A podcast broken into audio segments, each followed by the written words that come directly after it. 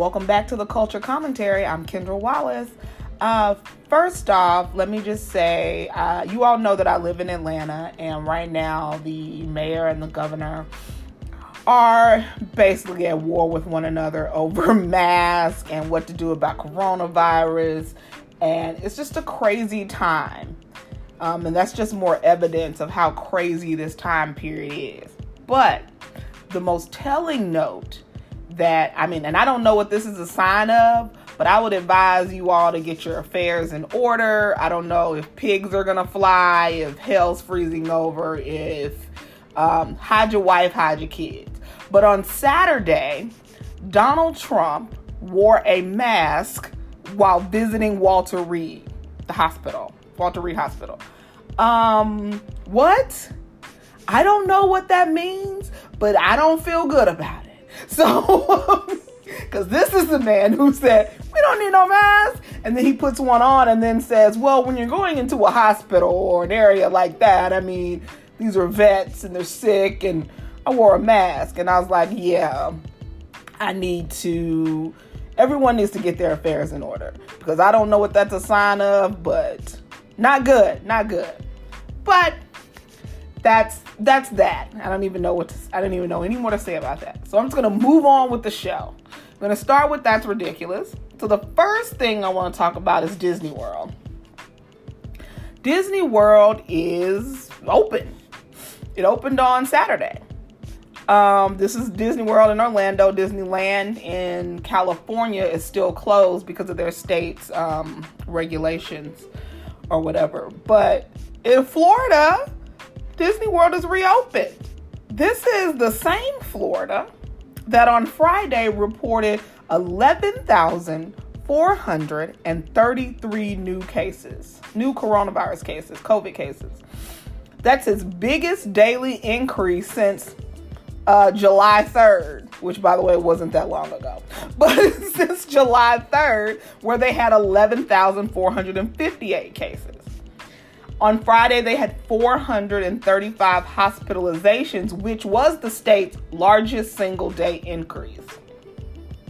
And the day after that, on Saturday, Disney World was like, We open. Let's do this thing. Um, utterly ridiculous. So, the governor, of course, has refused to issue like a statewide mandate that says you have to wear masks. But Disney World is requiring masks in its parks. Um, the other thing it's doing is saying that visitors are required to social distance, that only people with uh, reservations can enter the park, and that you won't be allowed to switch between parks because on the 15th, um, Epcot and Disney Hollywood Studios are going to reopen too. But you won't be able to switch between the parks. Um, and that visitors and employees are going to have their temperature checks. They've also canceled things like the fireworks, the shows, the parades, because they're trying to prevent people um, from gathering, to having big gatherings. And that's all fine and dandy. But here is my thing how do you effectively social distance at Disney World? And I don't know if they're limiting the number of tickets. The article that I was reading, and I didn't do any further research on that, didn't say. So I'm assuming that you're going to limit the number of tickets in the park, or else you can't social distance because Disney World is crowded by nature.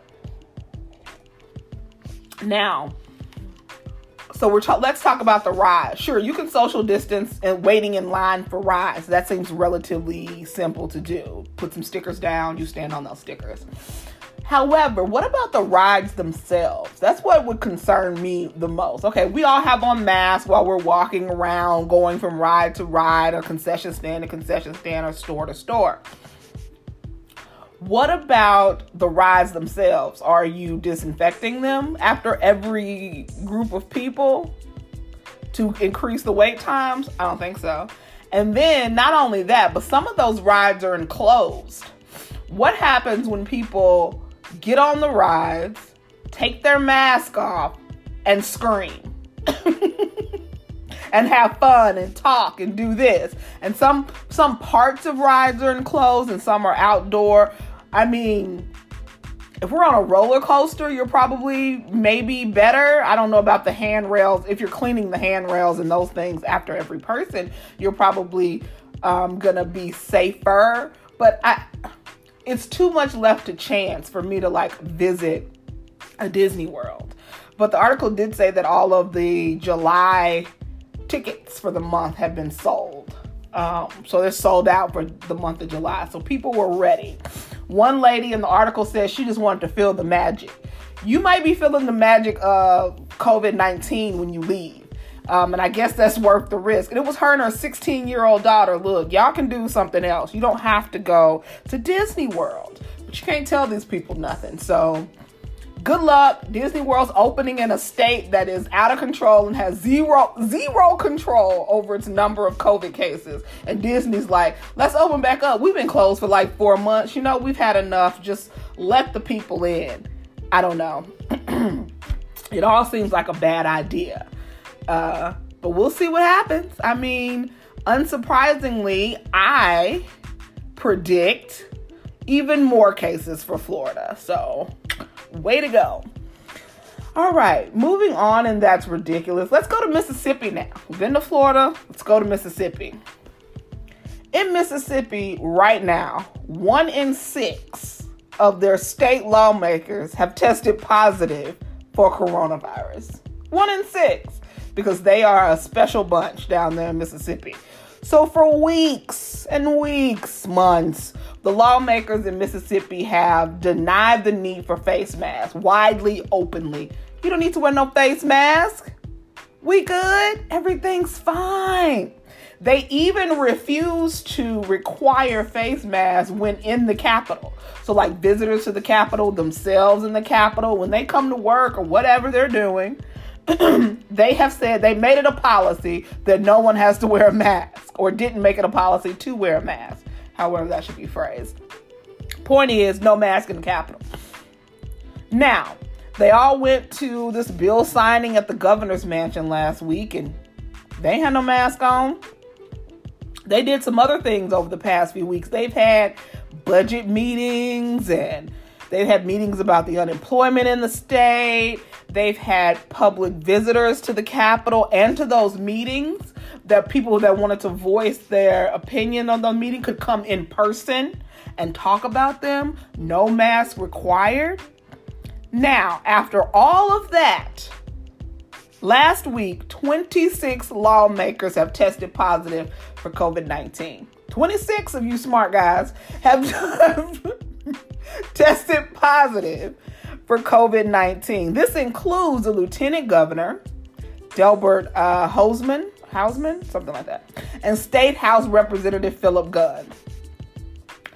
Also, they, they're all positive. The governor tweeted on Friday he doesn't have it, and neither do the two daughters because he had limited contact with those 26 people. Basically, they were just at his mansion to sign that thing, but he wasn't involved in all them other shenanigans. So him and his his children are good. We good. Um, not only that, during their meetings, they didn't even they didn't even attempt to social distance. So not only were they not wearing masks, when they met on the floor, um, they their desks are super close together. They would have meetings in there. Nobody was wearing a mask. Nobody was even attempting to be six feet apart. So then they interviewed one lawmaker, um, Representative Ronnie Crudup Jr., and he said he wore his mask. What he said was 95% of the time. He's one of the people who tested positive. He said he wore his mask 95% of the time, um, but he could have been more vigilant. But this to that statement, and that's pretty much all he said, was like, you know, all it takes is that 5% of the time not being vigilant and you can get it. No, I think it's a little more than that, sir, because the way the face masks work, you both everyone needs to have it on. If you don't have it, as we all know, I mean, this has been told to us a million times if I have on a mask and I don't have COVID, but you don't have on a mask and you do have COVID, I have a, I got a pretty high percent chance of getting it. But if we both are wearing it, there's a low percentage that the person who has it can transmit it.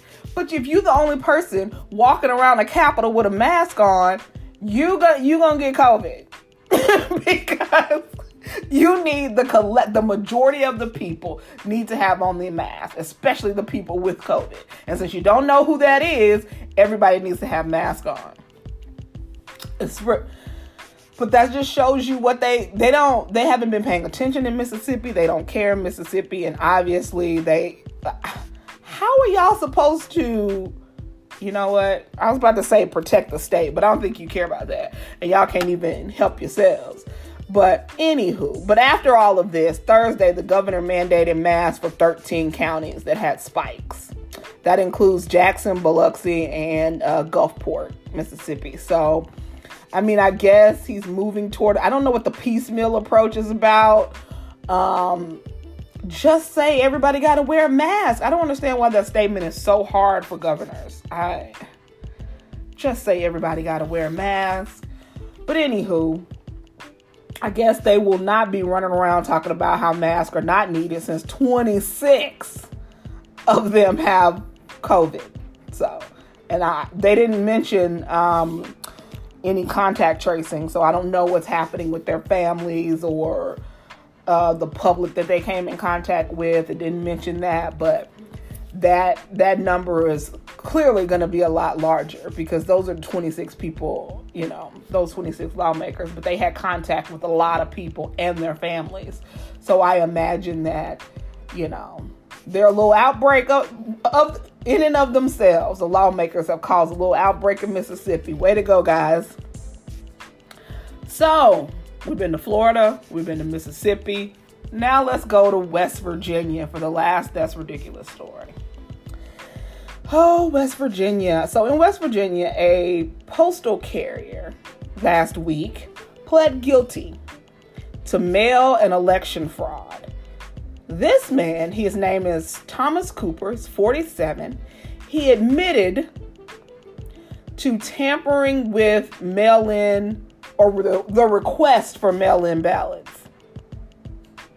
So he was so he pled guilty on Thursday after an affidavit and all this other evidence was filed. And I mean, and he said, "Yeah, I did it." So in April, um, a county clerk, so she signs an affidavit that says a county clerk found she found some absentee ballots, like eight of them, that were tampered with with a black ink pen. So what he was doing was for five of those people, he was switching from Democrat to Republican. So your request for your ballot, he was switching people's parties party affiliations to Republican. He did something else with three other ballots that were Republican already, but they didn't specify what he did to those because I mean, obviously he was trying to make Democrats Republicans or to get Republican ballots. I'm I'm not sure what the goal was in that, but that's what he was doing. Um, and so yeah, so the, the three others, they just said the affiliation was Republican, but they were altered, but they didn't know what, they didn't say, the party wasn't changed, but they didn't say what exactly was changed. All of those ballots were in Pendleton County, I guess Pendleton County, West Virginia, and um, Cooper, the postal worker, admitted it. He said it was a joke and that he didn't know any of the voters. That's not a joke. You don't, haha. Like, where's the funny part in me requesting a Democratic ballot, absentee ballot, and receiving a Republican ballot because you, the mailman, has tampered with my. I don't know what's wrong with people. Um, and I don't know what he was trying to accomplish um, with that move, but I can't even figure. I don't even know what the end game was. I don't know because this was the primary, so I'm confused by what the end game was. Um, odd, very odd. But anyway, he didn't even do it very well. He used a black ink pen that was, apparently was obvious to the county clerk upon seeing it. it. Was like, oh, somebody messed with this, so it wasn't even good. And so now, um, you're gonna do some time. So good job, Thomas Cooper. Okay, so that was my That's Ridiculous segment. Now I want to talk about um, more coronavirus stuff. But on Thursday, after pressure from researchers, the WHO acknowledged that the coronavirus can linger in the air indoors and potentially infect people when they practice social distancing indoors. So before last week, the WHO had maintained that airborne transmission of COVID occurred only during certain medical procedures, and that nearly all of the infections occurred when people inhaled respiratory droplets expelled in their immediate vicinity and when they touch contaminated surfaces. Thus, the mandate to social distance and to wipe down surfaces regularly and to wash your hands regularly and not touch your face, etc., etc. But there has been mounting evidence apparently over this time, um, evidence by super spreading events. So, like, um, there was an incident where multiple choir members that were indoors um, got coronavirus. Also, a cluster of restaurant diners and dance students who were all infected um, by doing by being in a group indoors. so this week, 239 researchers, 239, not a small number, 239 wrote an open letter to the WHO urging official, officials to accept the possibility that um, aerosols were an important contributor to the spread of this virus. So, what WHO did on Thursday was they slightly revised their um, guidelines and recommended that you avoid enclosed spaces with poor ventilation, whatever that means, um, and as well as crowded places. But it didn't change its position on masks. It's the WHO's position on masks is that you only need to wear it when social distancing is not possible, and I think we all know that I that's not how we should be operating. Um, I think you should be wearing masks. Yeah, great, great advice, WHO, but no, I think we should all be wearing masks all the time. So, um, WHO said that airborne transmission had not been um, definitively demonstrated, but granted that it was possible and said that more research was needed. But those scientists, some of those 239, are frustrated with this response because they're like, look, we, one of them was a University of Colorado chemist.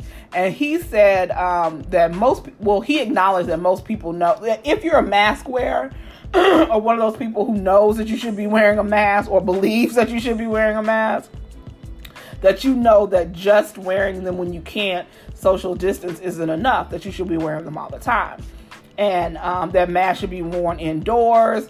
Um, he said away from home at all times. I agree with this. And that it, no matter the social distancing, so whether you are four feet apart or 12 feet apart, everybody needs a mask on.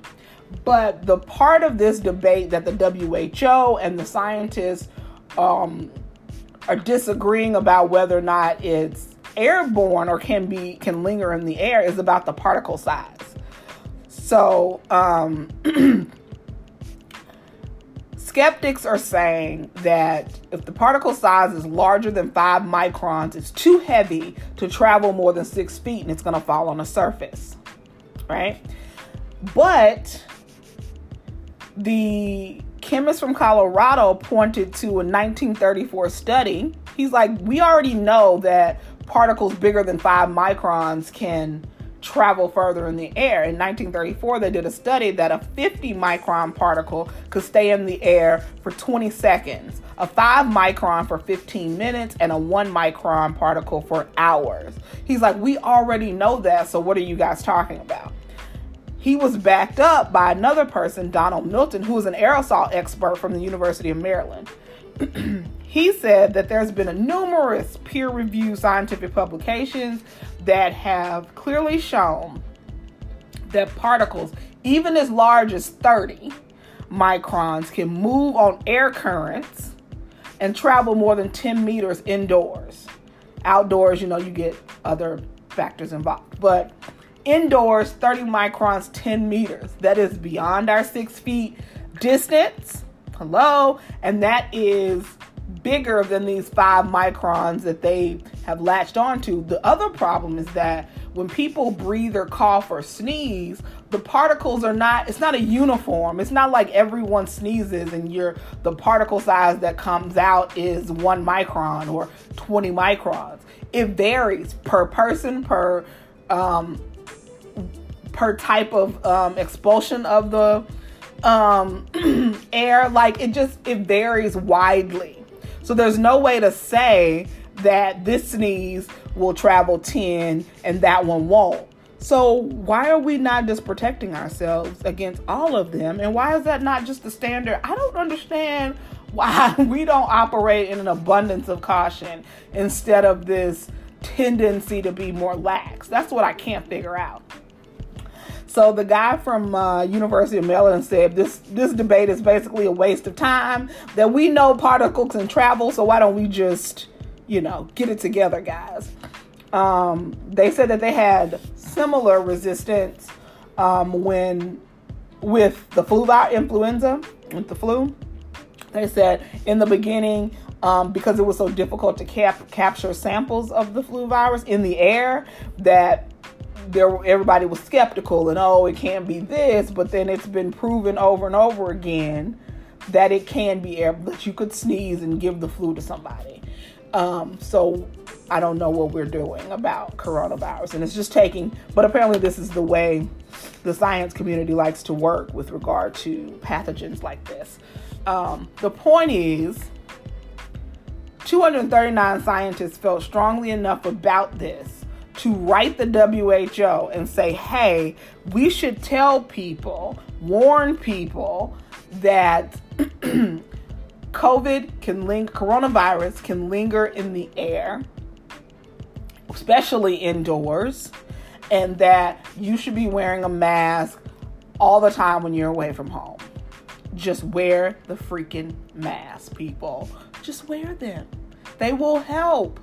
But, you know, it's a political issue here in the United States, so that's not going to happen. Any, not a collective wearing of masks. It's not going to happen anytime soon, and it's super frustrating. So, once again, and I said this multiple times on the show, you just got to do what you can do to protect yourself. But there's a little more information that with regard to being indoors and whether or not you're six feet apart may not be enough. Um, yeah, that's pretty much what that I got from that. Wear your mask, people. The last thing that I'm going to talk about today is the WNBA. I know, never thought I'd say that. Anywho, so the Atlanta Dream, um, a co-owner of the Atlanta Dream is Senator Kelly Loeffler, senator from Georgia, Republican. She told the WNBA commissioner on Tuesday that she didn't want players um, wearing warm up jerseys that had Black Lives Matter or say her name on them. she instead says she wanted for all the all the uniforms and all the apparel to have the American American flag and nothing. That's it. You can put the flag on it. None of this other Black Lives Matter stuff. Loeffler has previously said that the Black Lives Matter movement is a Marxist political organization that actively promotes violence and destruction across the country. So because of this, because of that statement and some others like it, she had been she had faced calls uh, that were asking her to step down and all this other stuff, but she ignored them and she was like, "Oh, the critics are just trying to silence me and take away my business." Really? Is that what they're trying to do? anyway, so the WNBA has distanced itself as an organization from her and issued a statement this past, last week that said um, it would continue to use their platform to vigorously advocate for social justice and said that Senator Loeffler um, has not served as governor of the Atlanta Dream since October 2019 and is no longer involved in the day to day business of the team lady, you just, I don't understand why you felt the need to say something. If those players, I guess because they wanted to put it on the uniform, and she's like, no. Um, just stupid and unnecessary. Um, so anyway, so last week, also, 13 Atlanta Dream players posted their response to all of this on Twitter. So they wrote, We are the women of the Atlanta Dream. We are the women who support a movement. We are strong and we are fearless. We offer a voice to the voiceless.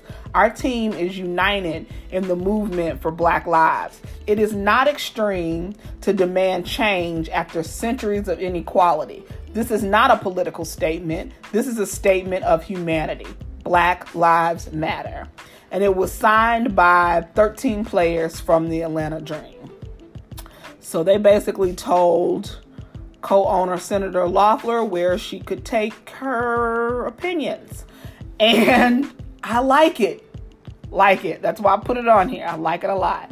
So I think that's a good way to end it in the show today. Um, thank you for listening. Subscribe to the podcast, and I'll see you next week. Bye.